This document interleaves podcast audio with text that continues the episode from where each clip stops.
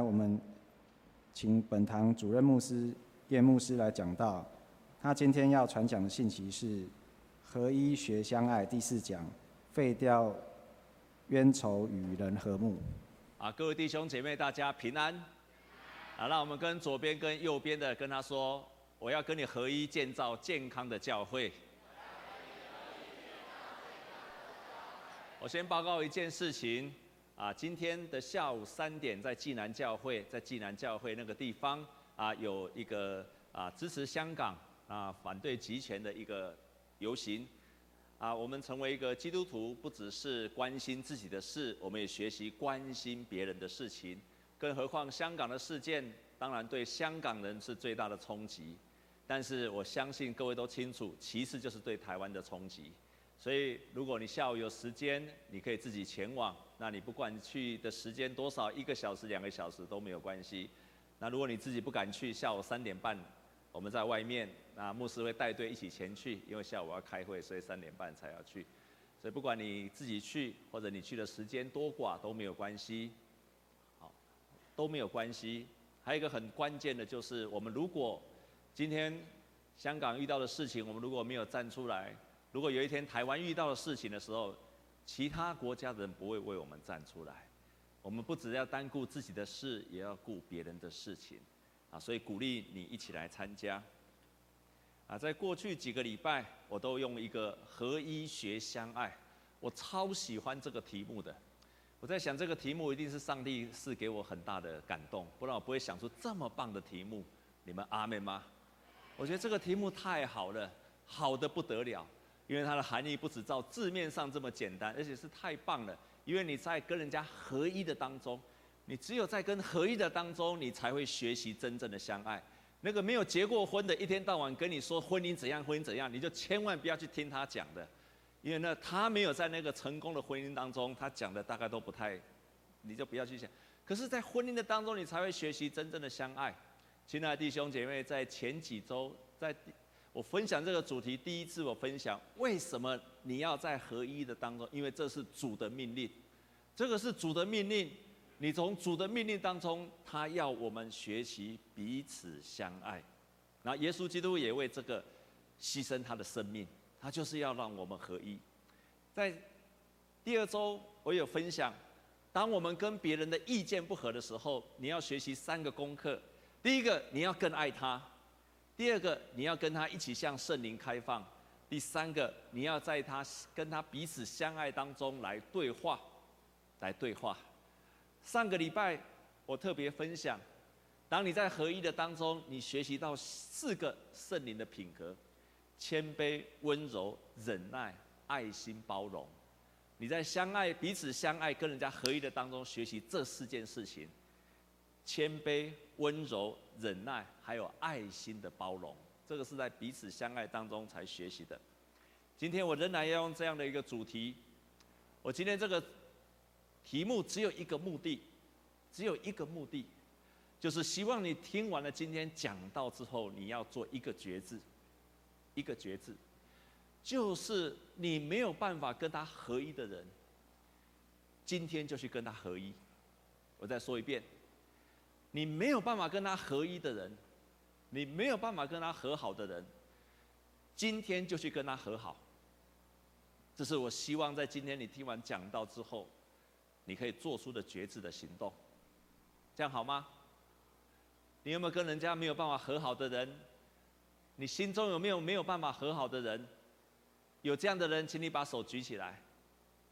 我才两个而已啊，不会吧？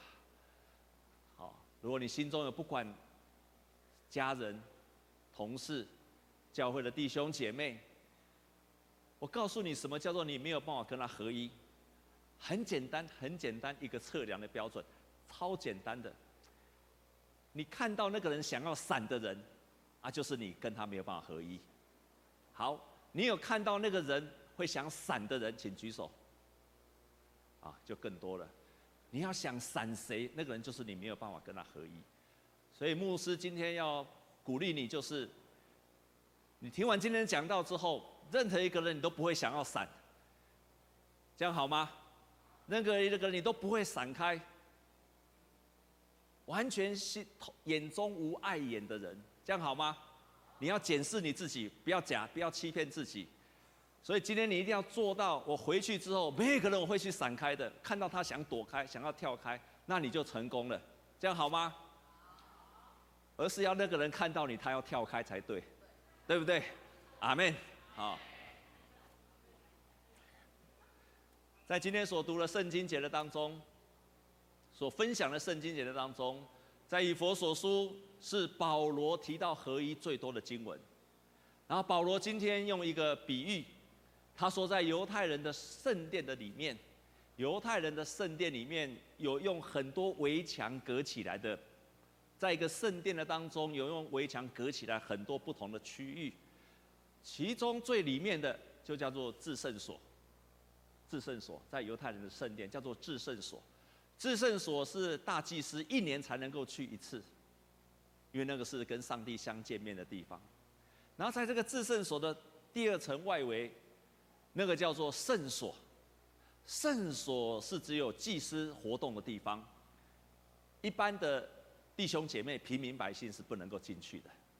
然后在这个圣所的在外围叫做以色列人院，事实上那个院是只有以色列的男人才能够进去的，那个地方就是献祭，还有教导律法的地方。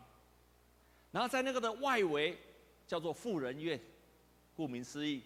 就是以色列的富人才能够去的地方，然后在这个最外围叫做外邦人院，也就是外邦人才能够去的地方。所以你看到那个圣殿就一层一层的用围墙隔起来。但是保罗在今天的教导里面说，耶稣基督钉死在十字架上，要拆毁中间隔断的墙。换句话说，从至圣所、圣所。以色列人院、妇人院，全部那个城墙都要一个一个被拆掉，那个墙一个一个都要拆掉。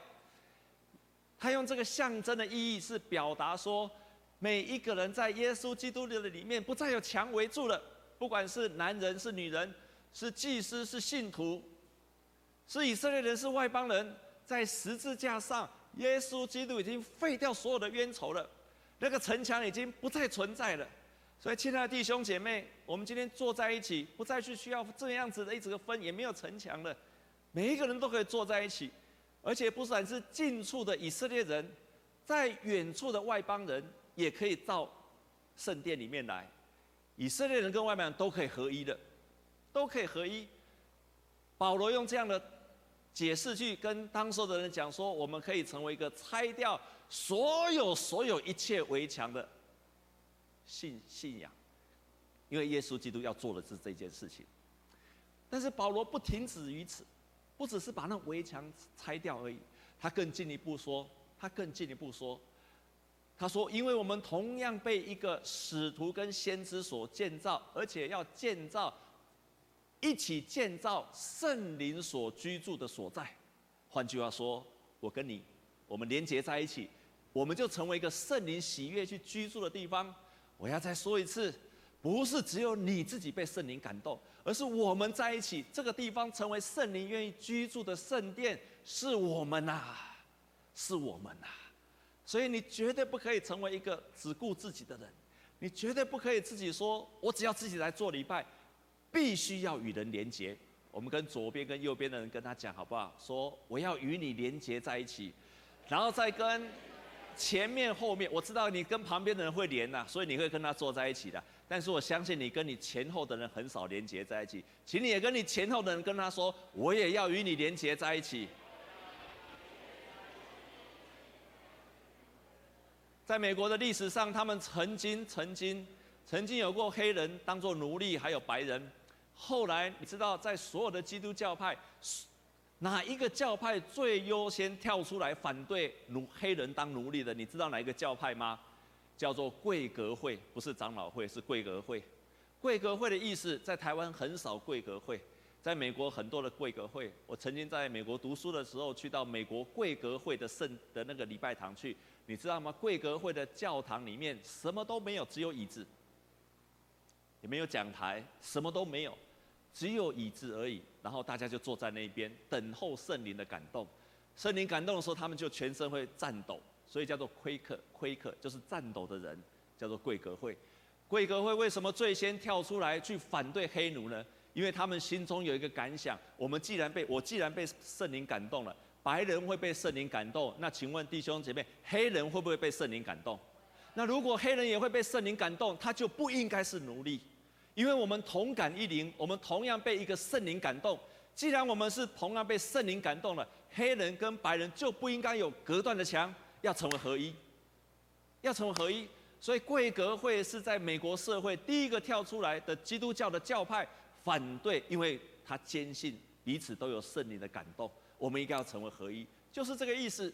所以今天走在你前后左右的人，他也会被圣灵感动。我们都是被圣灵感动的人，我们在圣灵里面应该要合一，建造一个圣灵愿意居住的空间。可是，可是保罗不断的提醒，我们要成为合一有困难，所以耶稣要拆掉那个隔断的墙，而且要废掉那个冤仇，要废掉那个仇敌。换句话说，也就是说。如果你有了仇敌，你要该怎么办？我们要做三件事情，你要做三件事情。如果你已经有了仇敌的时候，那个仇敌可能是弟兄姐妹，也有可能是你家里的人，也有可能是你的另外一半，也可能是你的亲戚，也可能是你的同事。但是我相信，在我们当中最多那个仇敌就是你的老板。很多的社青常常把他老板当做他的仇敌。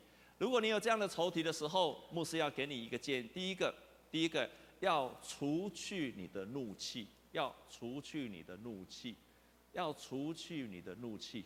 第一件事情你要做的，除去你的怒气。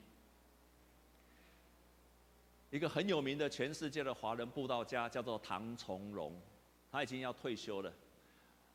他以前在讲道的时候常常骂人，可是当他退休的时候，他在讲道当中，他就说。他说：“我们要学习除去心中的怒气。”他建议三个方式。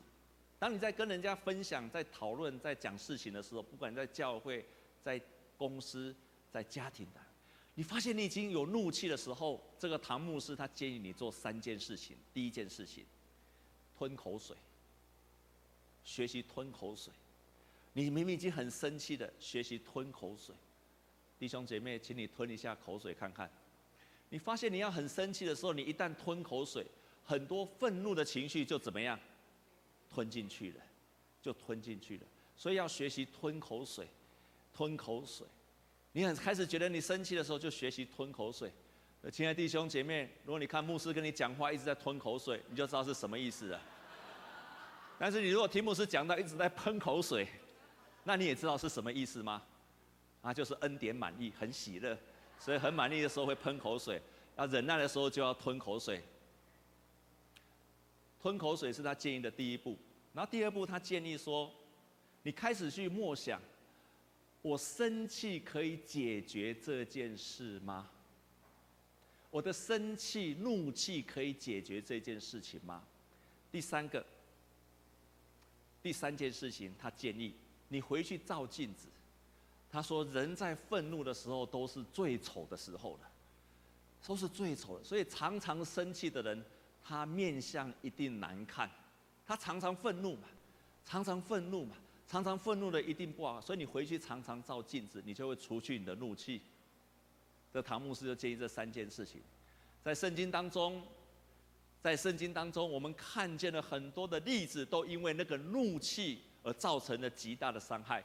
你知道吗？全世界世界上的第一个世全世界的世界大战，你知道是谁引起的吗？你知道全世界是一个世界大战是谁引起的吗？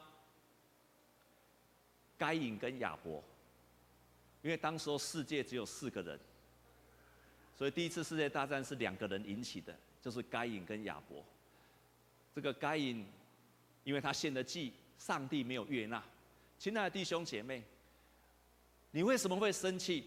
其实意见不同不会生气的，意见不同不会生气。我们会生气是因为我们自尊心受损了，我们情感受伤害了，我们的内在被伤害的时候，我们才会有怒气。如果只是讨论事情，只是意见不合，但是当那个意见讨论到一半的时候，如果你开始类似这样的话出来了，你都是这样的人，这就伤害了情感，就会生气了。如果对方都跟你讲，你不可理喻，你就伤害自尊了，这个时候才会生气。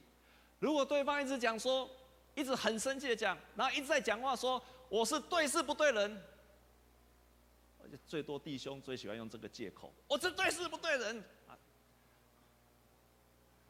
通常伤害自尊的时候，你才是真正会愤怒起来，才会愤怒起来。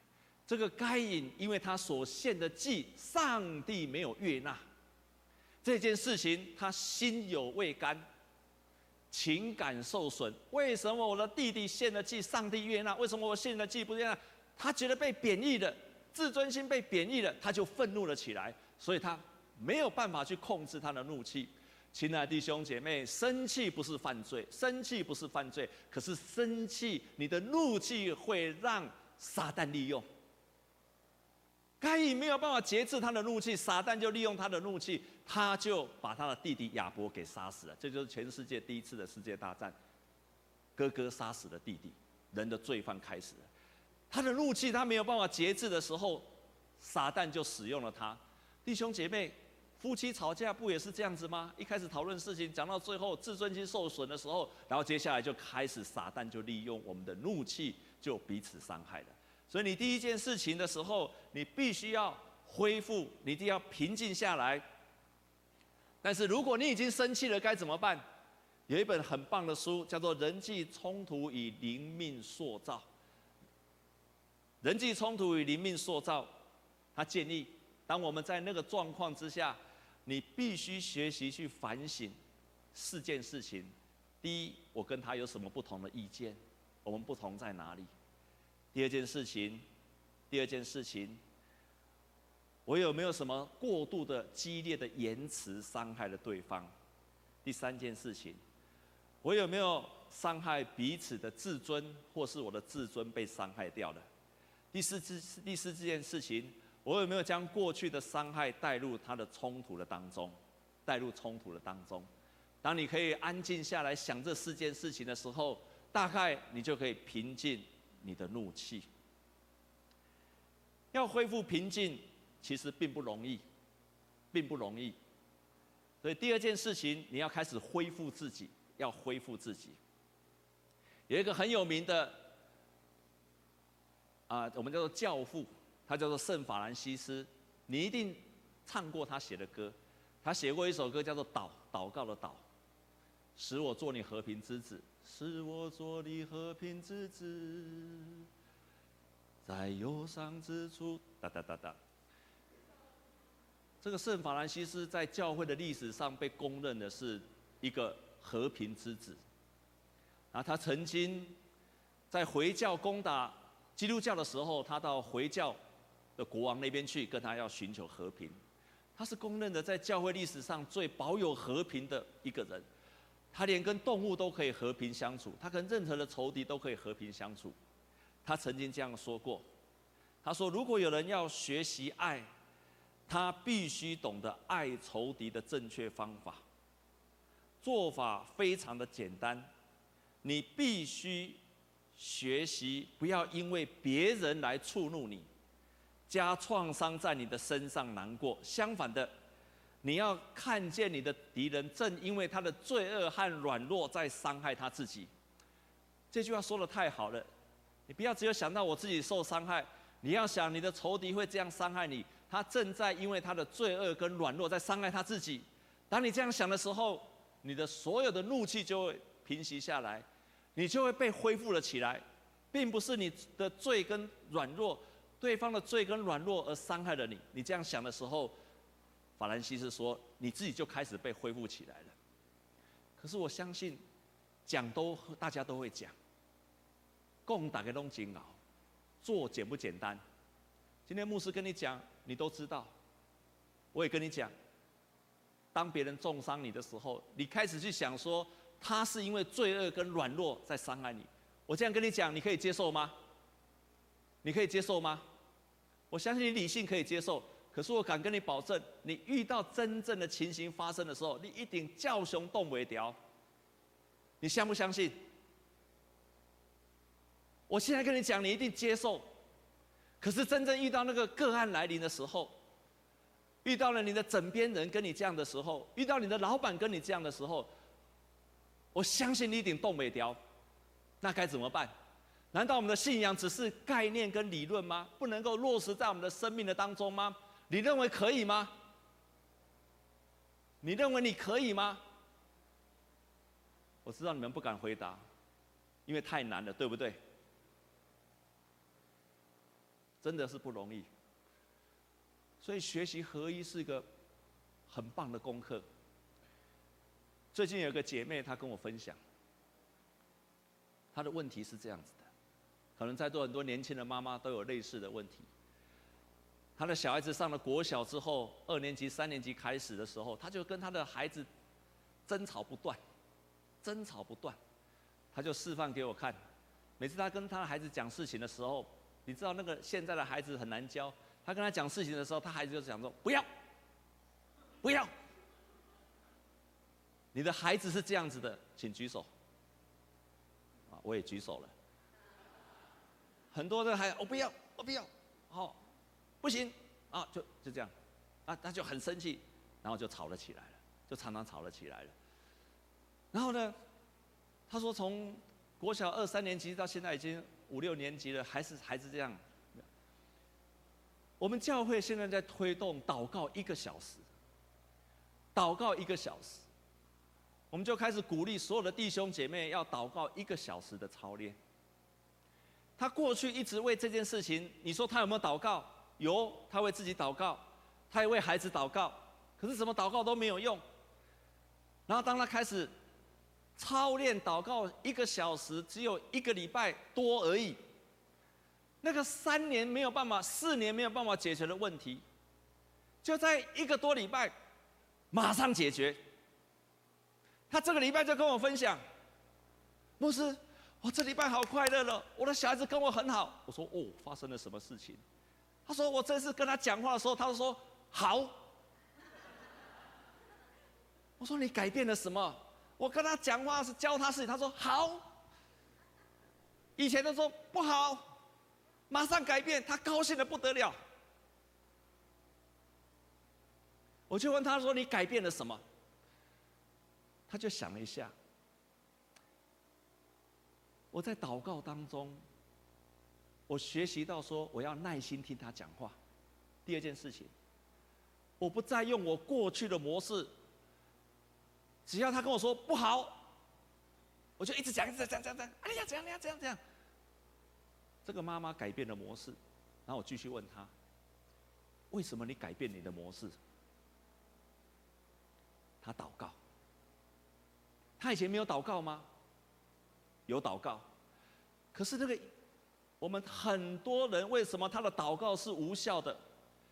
因为有交代没期待，跟上帝讲两句话，以为就解决了问题了。你不知道一个认真的祷告，一小时的祷告，真实的祷告，在祷告当中，你把你所有的怒气，把你所有的遭遇到的事情，迫切的跟神讲，请问谁改变了？你在祷告当中改变了，你没有一个小时的祷告，不可能。所以这个妈妈很高兴，她不知道为什么她女儿在这个三三三四年没有办法解决的问题，在一个礼拜就解决了。祷告，祷告，是真实的祷告带来生命的改变。你改变，他就改变，他改变了。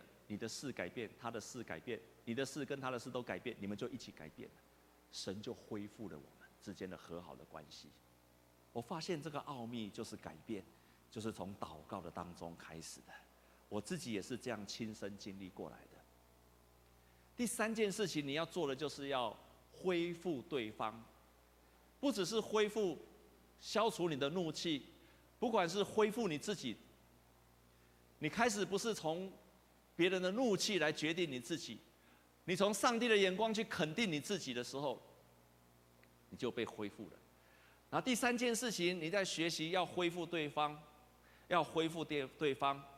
我们来看今天所读的经节，《罗马书》十二章十八节，在你的周报里面也有。我们一起来读好吗？预备起。若是能行，总要尽力与众人和睦。你要尽力与众人和睦，这是你必须要努力的。你要努力的。若是可以的话，努力的与众人和睦。所以你要开始去恢复对方，不是你自己恢复。有能力的人有能力去恢复对方。在十八世纪曾经发生过教会历史发生过这样的一件事情。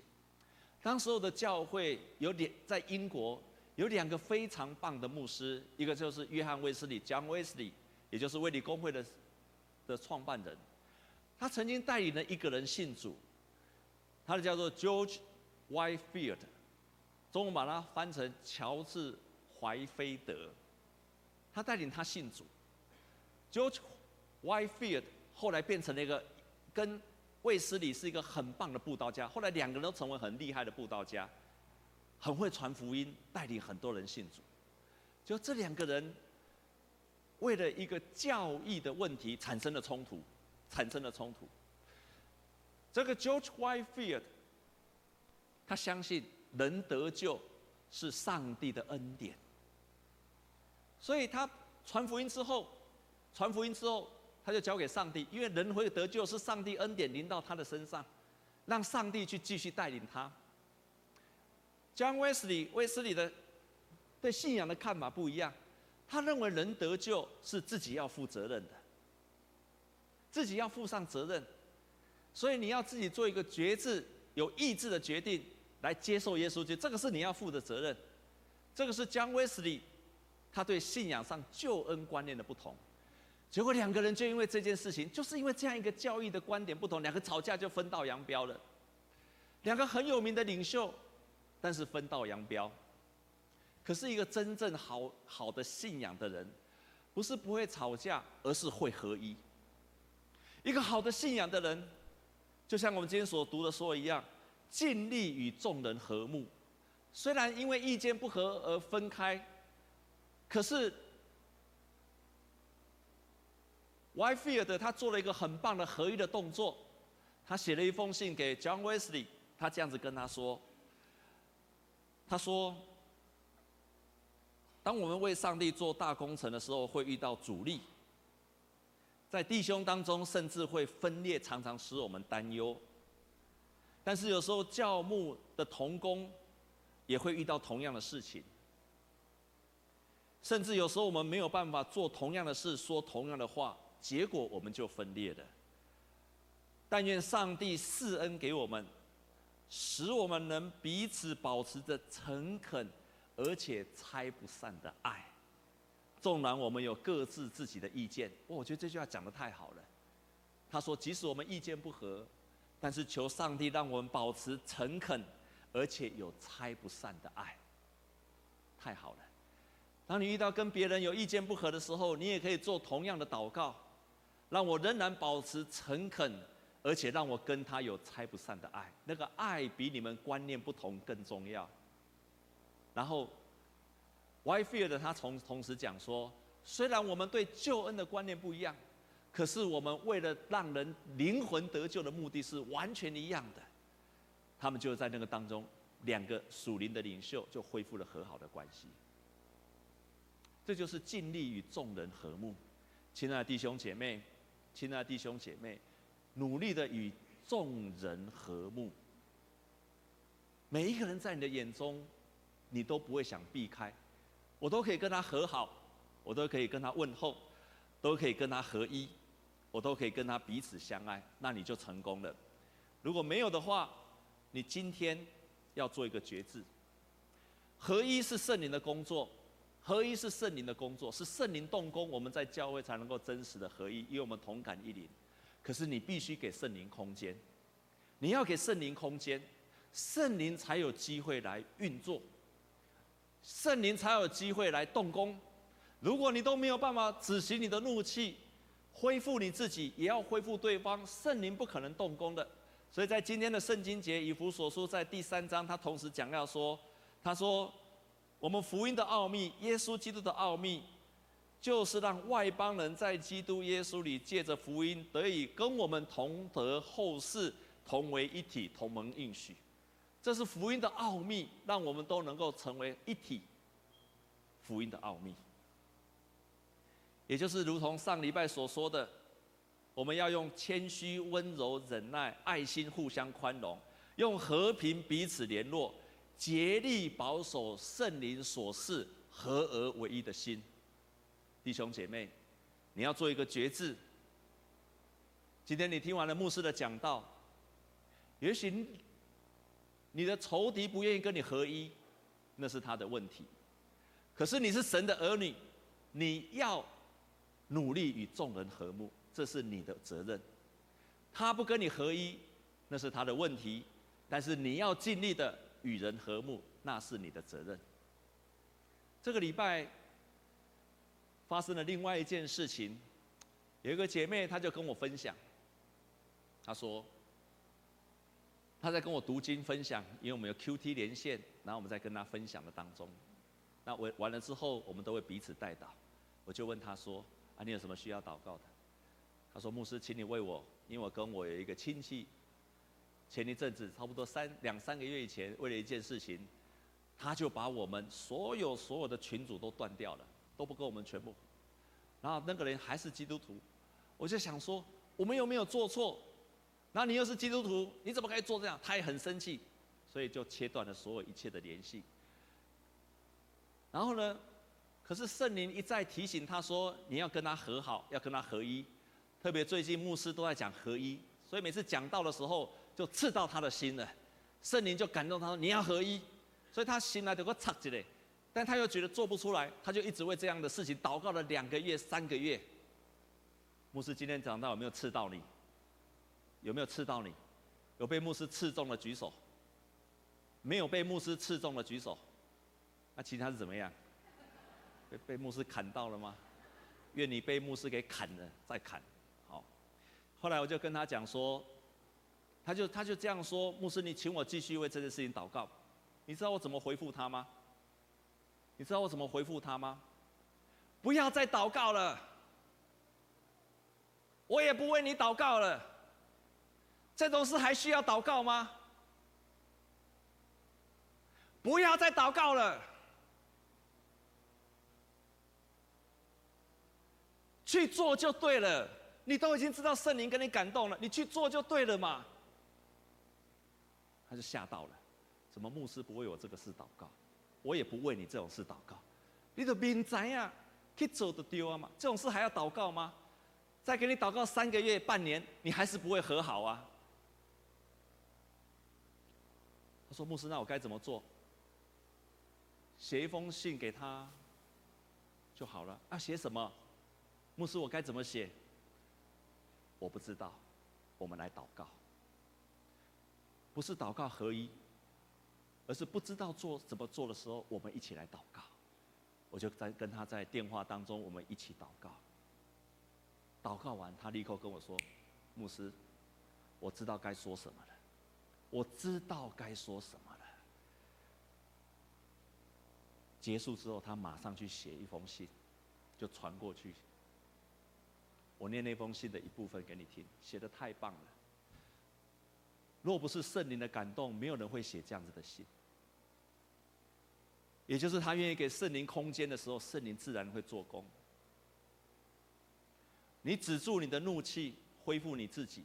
会愿意恢复对方，圣灵就会做工。这个姐妹在的信封里面，在信里面这样讲：我知道自己的智慧和爱的能力不够，所以我不敢离开神。圣灵也常常提醒我，但是我真的没有智慧跟能力去做到再一次的包容跟接纳，所以。我消极的、持续的在小组，而且灵修，很没有方法的，希望神能够帮助我胜过一切，再次经历它。感谢神，就是今天我愿意对你敞开心，也对你递橄榄枝。希望在这个事情上，我们能够一起经历神的爱跟真理，改变我们生命的美好。牧师今天早上分享，以色列人若不踏入红海，红海就不会分开。神要我们改变，也要我们对他有信心。有信心的生命会因着神得到改变。有信心，我们要成为那个跟随耶稣，而且充满喜乐跟平安的人。如果我曾经伤害你，也跟你对不起。请你原谅，阿门。赞美主。那个是只有被圣灵感动的人才说得出话出来。被圣灵感动的人才会说：“我要跟你和好。”被圣灵感动的人才会说：“我就是没有智慧跟能力。”被圣灵感动的人就会说：“请你原谅我。”当这一封信寄出去的隔天。那个三个月没有办法恢复关系的，隔天就寄信回来了，就彻底的恢复关系。弟兄姐妹，你的生命当中还有谁不能够跟你合一的？这种事不要祷告的。你所要祷告的就是我该如何做，然后就去行。对方愿不愿意接纳是他的问题，可是。愿不愿意做是你的责任。等一下我们唱回应诗的时候，你的祷告不是在为对方祷告，就为你自己自己祷告，跟神说：“神，我该如何做？我愿意去做。”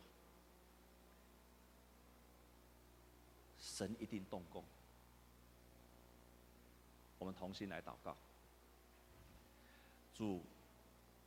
你的恩典，不止让我们跟神合一，你也是成为我们生命的房角石，我们建造在你的身上，我们整个教会都建造在耶稣基督的身上。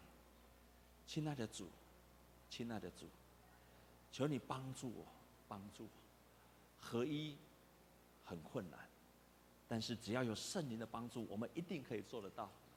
我们立志在家庭当中成为那合一的人，我们立志在我们的职场成为那个合一的人，我们同时立志在教会也成为那个合一的人。我们盼望，我们真的因着耶稣基督与人合一，我们充满了喜乐平安，我们成为一个彼此饶恕与人合一的人。我们跨出那一步，红海就分开。主啊，今天请你要催逼我们所有的弟兄姐妹去做这件事情，然后我们不只是听了神的话，我们也行神的话。奉耶稣基督的名祷告，阿门。用，愿上帝祝福你们。